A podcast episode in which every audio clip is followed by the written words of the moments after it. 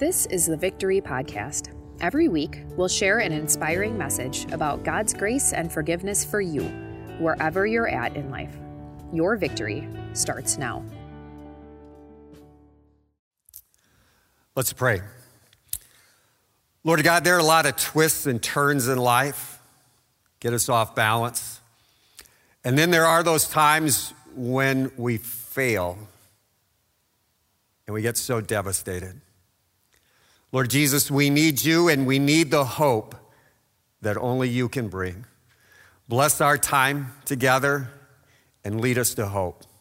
Pray this in your name, Jesus. Amen. There was a young girl that lived in Traverse City, Michigan like a, a, typical adolescent, she didn't always get along with her parents. In fact, sometimes it got pretty hot. And, and one evening, in fact, there was a big blow She ran to her bedroom down the hallway. And just as she was slamming the door, she yelled back over her shoulder, I hate you. And the door shut. There was silence and there were tears on both sides of the door. Later that night, the young girl actually ran away. She ran away to Detroit. She had only been there one other time. It was for a Tigers game, but for her, Detroit was this big city, a, a place of freedom and expression.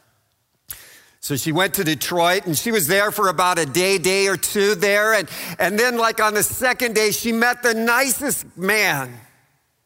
Nicest man. And this guy had the nicest car she had ever seen.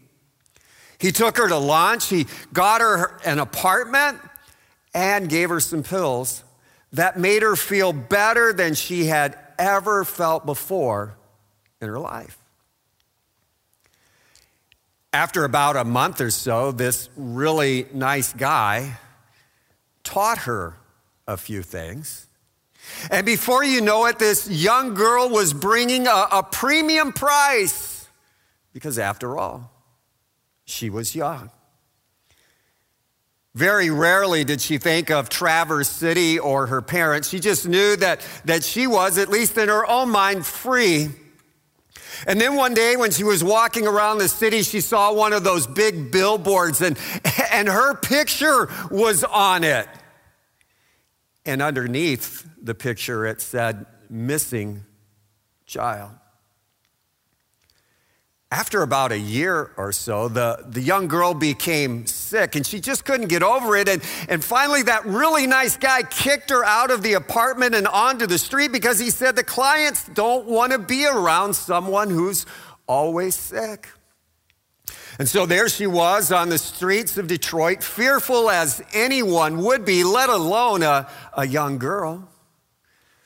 She continued to make money how she had become accustomed to. And as winter set in, she found herself sleeping out on the street, sleeping on the, on the grates in the sidewalks and in the alleyways to try and stay warm. She was still physically sick, and now she was mentally broken too.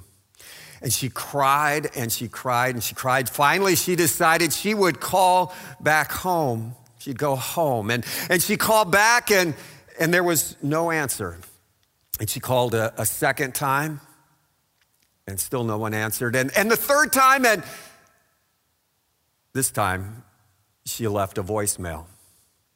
Said, Mom and Dad, I'd like to come back home. I'll, I'll be home tomorrow night around midnight. I bought a bus ticket, and, and if you'd pick me up, that'd be great. And, and if you don't, if you're not there, I understand. I get it. I'll just get back on the bus. Well, the next afternoon, it was about five o'clock in Detroit when she got on the bus and began her journey back to Traverse City and hopefully her parents. Today, we're beginning a, a new series called Hope in the Darkness.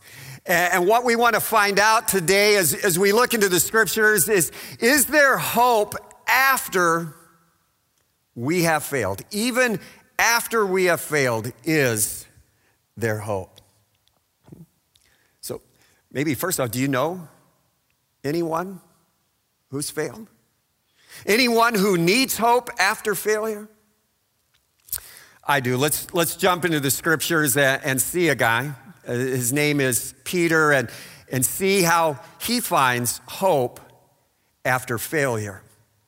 As we jump into the scriptures, the, the setting is, is Jesus has been resurrected. He has appeared to his disciples twice. And now today we're going to look at the, the third appearance to his disciples. And as Jesus appears to them this time, they are just coming back in after a night of fishing. And the scripture says this When they landed, the disciples, they saw a fire of burning coals there with fish on it and some bread. Jesus said to them, Come and have breakfast. None of the disciples dared ask him, Who are you? They knew it was the Lord.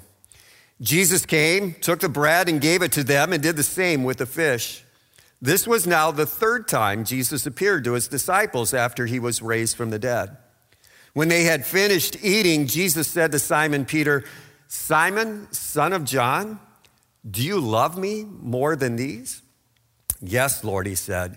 You know that I love you. Jesus said, Feed my lambs. Again, Jesus said, Simon, son of John, do you love me? He answered, Yes, Lord, you know that I love you. Jesus said, Take care of my sheep. The third time he said to him, Simon, son of John, do you love me? Peter was hurt because Jesus asked him the third time, Do you love me? He said, Lord, you know all things. You know that I love you. Jesus said, Feed my sheep. And here's the backstory to that discussion that Jesus had with Peter. Peter was one of the original disciples of Jesus. And, and so Peter had spent three years, day in and day out, with Jesus. Wherever Jesus was, Peter was there. Peter had witnessed and experienced for himself Jesus' wisdom, Jesus' compassion, and Jesus' love. And on the night that, that Jesus is going to be betrayed, uh, falsely accused, and arrested, he tells all of his disciples in this upper room, he tells them, guys, tonight before, before morning comes, you all are going to fall away on account of me. And Peter's like, no way, no way, never. Jesus, I will die for you before I deny you. And Jesus looked at, at Peter and said, Peter, before the rooster crows in the, in the morning, you know, you're going to deny me three times. And Peter's like, whatever. I'm not going to do it. Okay? And so it plays out just as Jesus had said. He was falsely accused, he was arrested, they let him off, and Peter followed at a distance. And that's where we pick it up again. Now, Peter was sitting out in the courtyard, and a servant girl came to him. You also were with Jesus of Galilee, she said, but he denied it before them all. I don't know what you're talking about, he said. Then he went out to the gateway where another servant girl saw him and said to the people there, This fellow was with Jesus of Nazareth. He denied it again with an oath. I don't know the man. After a little while, those standing there went up to Peter and said, Surely you are one of them. Your accent gives you away. Then he began to call down curses and he swore to them, I don't know the man. Immediately, a rooster crowed. And then Peter remembered the word Jesus had spoken Before the rooster crows, you will disown me three times. And he went outside and wept bitterly literally, literally, one of Jesus' closest friends, denies that he even knows Jesus when Jesus needs support like at no other time. Imagine what that would be like in your life. If one of your closest friends, one of your top three, four, or five friends, whoever that is, one of them denied that they even knew you when you really could have used some support. That was Peter. They're gathered around that at fire, and a, and a young servant girl comes and, and says, hey, hey, this guy is one of Jesus' followers. And Peter's like, What are you talking about? I don't even know. What did you say his name was? I don't know that guy. A little while later, another one came and said, Surely you're one of them. And, and this time Peter goes, Oh, no, man, I swear to God, I, I swear to God, you guys, I don't know the guy. I don't know him at all. And then finally, someone else comes along and he says, Man, you've got to be one of them. Your accent gives them away. And, and, Peter, then he just cusses like none other. Maybe even said some words we've never heard. He's like, I don't know the blanking guy. Leave me the blank alone. And the sun peeked up over the horizon, and the rooster crowed, and Peter looked across the way and made eye contact with Jesus. And he was crushed. He went out and he wept bitterly. Can you imagine the internal conversation Peter was having with himself? And can you imagine, you know, understand that, that Satan was right there too, adding fuel to the fire? Hey, Peter, you said you'd rather deny or you'd rather die than deny him. And you denied him so easy. That was such a huge fail, Peter. I'm glad you're not my friend. Your words are useless. Your life is a hoax. You're pathetic. Three strikes and you're out. Peter, your whole life is one big fail. Have you ever been there? I have. And you know, right? This, this wasn't the first time Peter had failed. Peter's this, this big to do professional fisherman, and we have a, a, number of accounts in scripture where he goes out fishing, he drops the nets, fishes all night, brings the nets in, and they're empty. There's nothing there, water's dripping. That's it failed. Have you ever had a day like that at work where nothing went right? And of course, there were, there were even more serious and important times too. Like when Peter tried to keep Jesus from doing his, his job, what, what Jesus came to do. You know, thanks for the support, friend. Trying to do what I, what I came to do, and you're trying to keep me from doing it? And understand too that if, if Peter succeeds in keeping Jesus from doing what he came to do, you and I would be in a world of hurt. So Peter was messing with us too.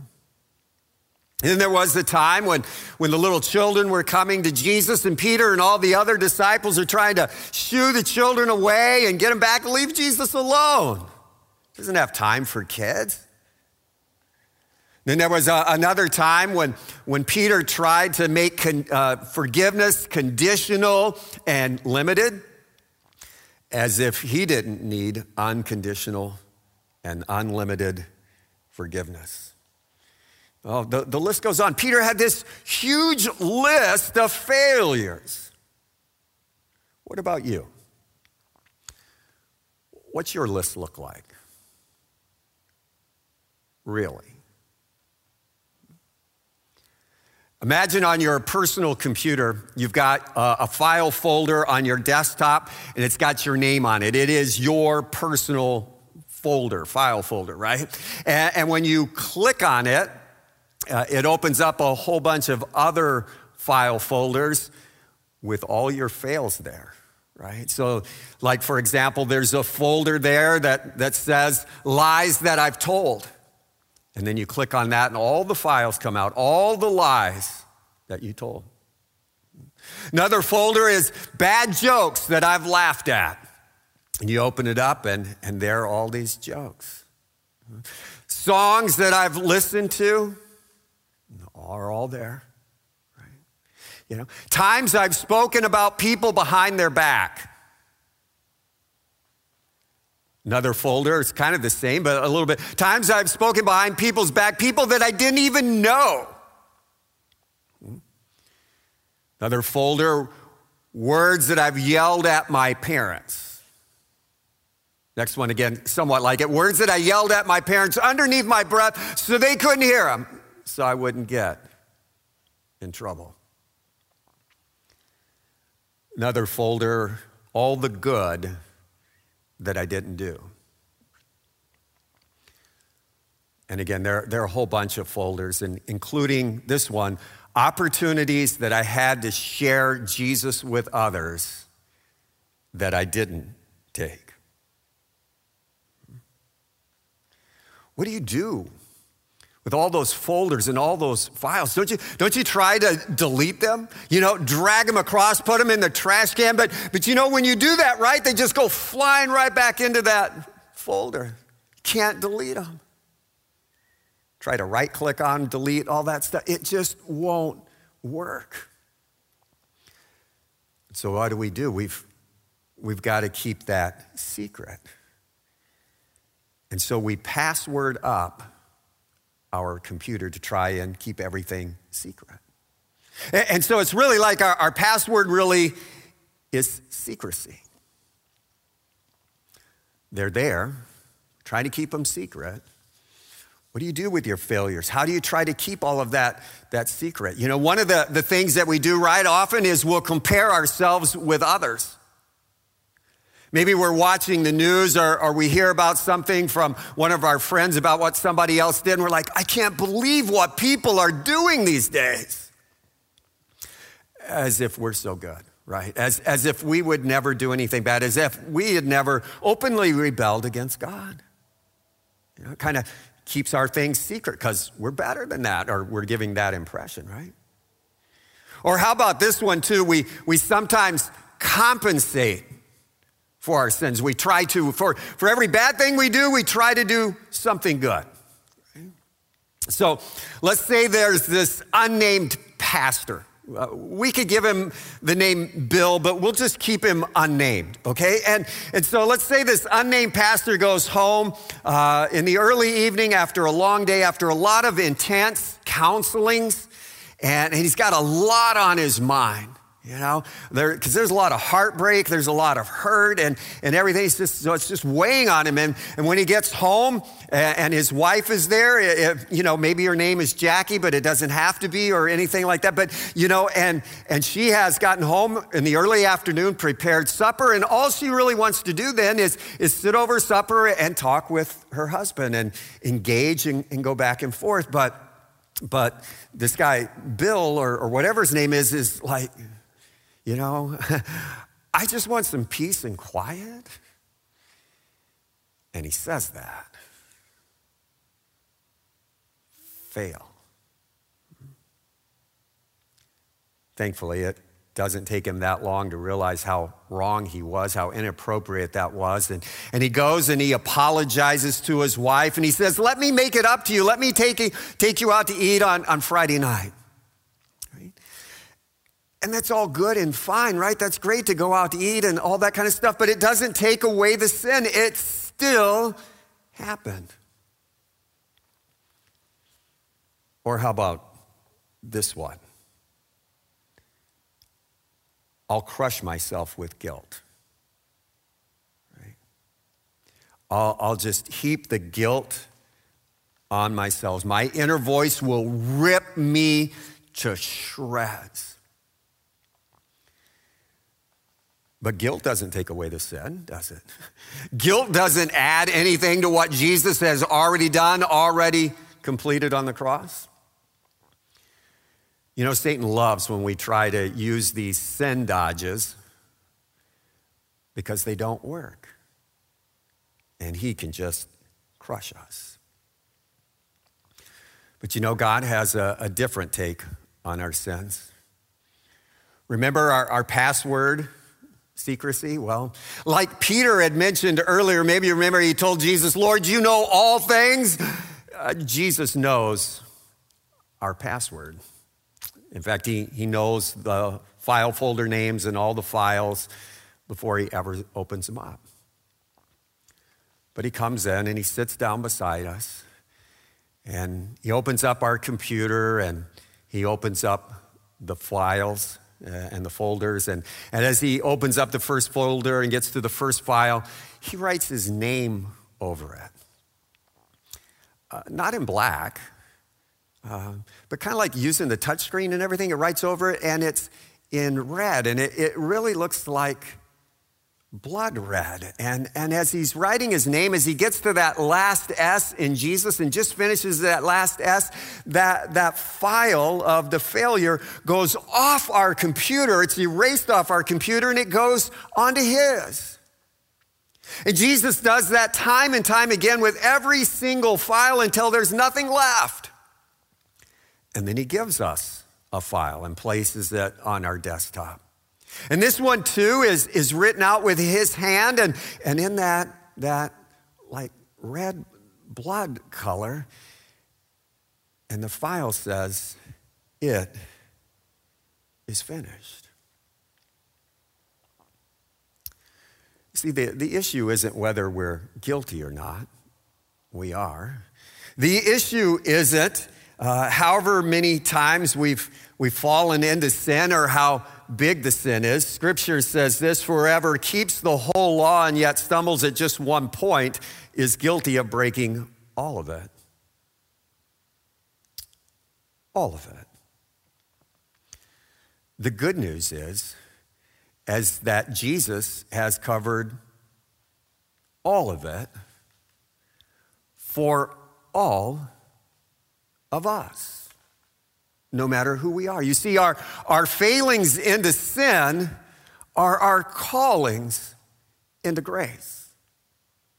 We may have left God, but God did not leave us. Here's how we know that. Scripture says, Jesus said to Simon Peter, Simon, son of John, do you love me more than these? Yes, Lord, he said, you know that I love you. Jesus said, feed my lambs. Again, Jesus said, Simon, son of John, do you love me? He answered, Yes, Lord, you know that I love you. Jesus said, Take care of my sheep. The third time he came to him and said to him, Simon, son of John, do you love me? Peter was hurt because Jesus asked him the third time, Do you love me? He said, Lord, you know all things. You know that I love you. Jesus said, Feed my sheep. Remember when Peter was with that other group of, of people and he was denying Jesus? Remember how he was around that fire of, of burning coals? And, and you know what that smells like, right? You, you kind of have that memory of what the, the fire burning coals smells like. Well, Peter did too. You know, smell is, was one of those things that locks our, our memory in. And as, as Peter had come onto shore, Jesus had now another fire pit of, of, burning coals going. And, and Peter could smell that, and his, his mind went back to when he denied Jesus. And now Jesus is using that similar setting to restore Peter. To give Peter an opportunity to share what's really on his heart that, yes, I do love you, Lord. And through all of this, Peter is forgiven and reinstalled in spite of his failures. There's hope. We need that same kind of Savior, don't we? A Savior that, that doesn't just dismiss our sins, but a, a Savior who pays for them, no matter what they are, whether they are bad things that we've done or, or good things that we've left undone because of Jesus, you and I, like Peter, are released from our guilt, restored into our relationship with God, and reinstalled to our callings. For Peter, his calling looked like this. He would go out and, and he would form congregations, and God would use him to write a couple of books along the way that would find themselves into the Bible. Now, keep in mind, Peter wasn't perfect going forward. He still messed up from time to time, but he was forgiven and he was empowered.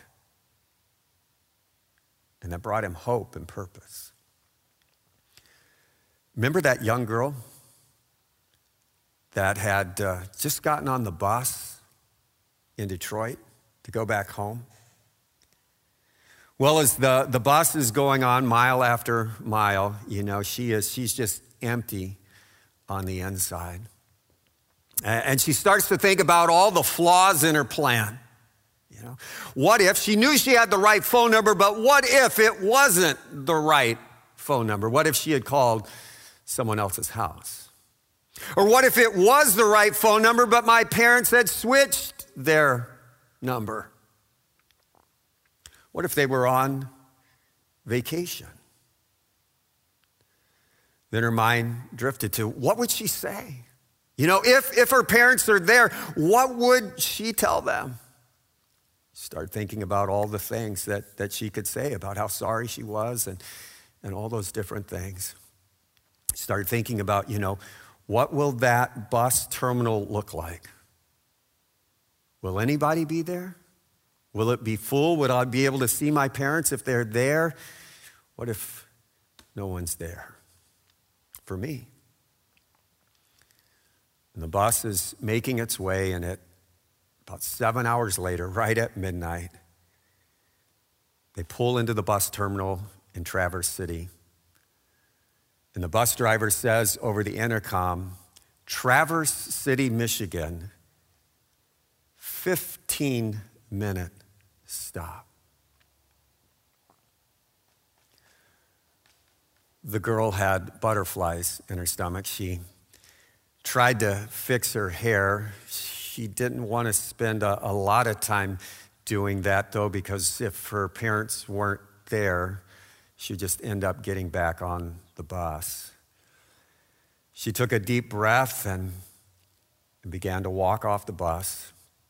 And as she turned the corner and made her way into the terminal, what she saw was something she never imagined that she would see. It never even crossed her mind. When she walked into the terminal, there was this great crowd of people, about 40 people, family and friends there to welcome her. They had her names on poster boards. There was balloons, there were flowers. Her dad came booking out of the middle of that crowd and ran to her and hugged her. And they were both crying. And the girl tried to get it out, tried to get it out that she loved him and that, that she was sorry, but, but her father hushed her and said, It's okay, we don't, we don't have time for that. We've got to get back home because there's a party waiting for you. Hmm? You know, that you and I are that young girl in the story, right? We've rejected God for one reason or another, at one time or another. No matter how big our, failure was or how many times we failed it, and even if we think we've gone too far, guess what? Jesus is still there. And he runs to us and he welcomes us and he forgives us and he loves us and he gives us hope even after failure, even after many failures. Because of Jesus, we not only have the hope of a, a party waiting for us, but we also have purpose in our lives. Jesus says to you and me, like he, he, said to Peter, you know, he said to Peter, feed my sheep. For you and me, what he's saying in effect for us today, the translation is, is love people, serve people. There's never been a more important time in the history of the world than right now for you and me to love people and to serve people. See, just as you and I haven't gone too far, neither has anyone else. And you and I, like Peter, are called to go near and far with only the hope that the resurrected Jesus can bring. Because understand, there's someone there, someone you know right now who needs the hope of forgiveness and the hope of purpose in life. So, for you and me who are Christians, what I tell you is lean in to your forgiveness and then lean forward into your purpose. And you'll find that hope in Jesus has always been there. And for those of you who are maybe a, little bit skeptical or just trying things out, what I would encourage you to do is lean into Jesus for full and free forgiveness. Don't try to compare, don't try to compensate, don't load on the guilt. Just receive your forgiveness and see if that won't propel you forward in life with new hope and new purpose. Let's pray. Lord God, thank you.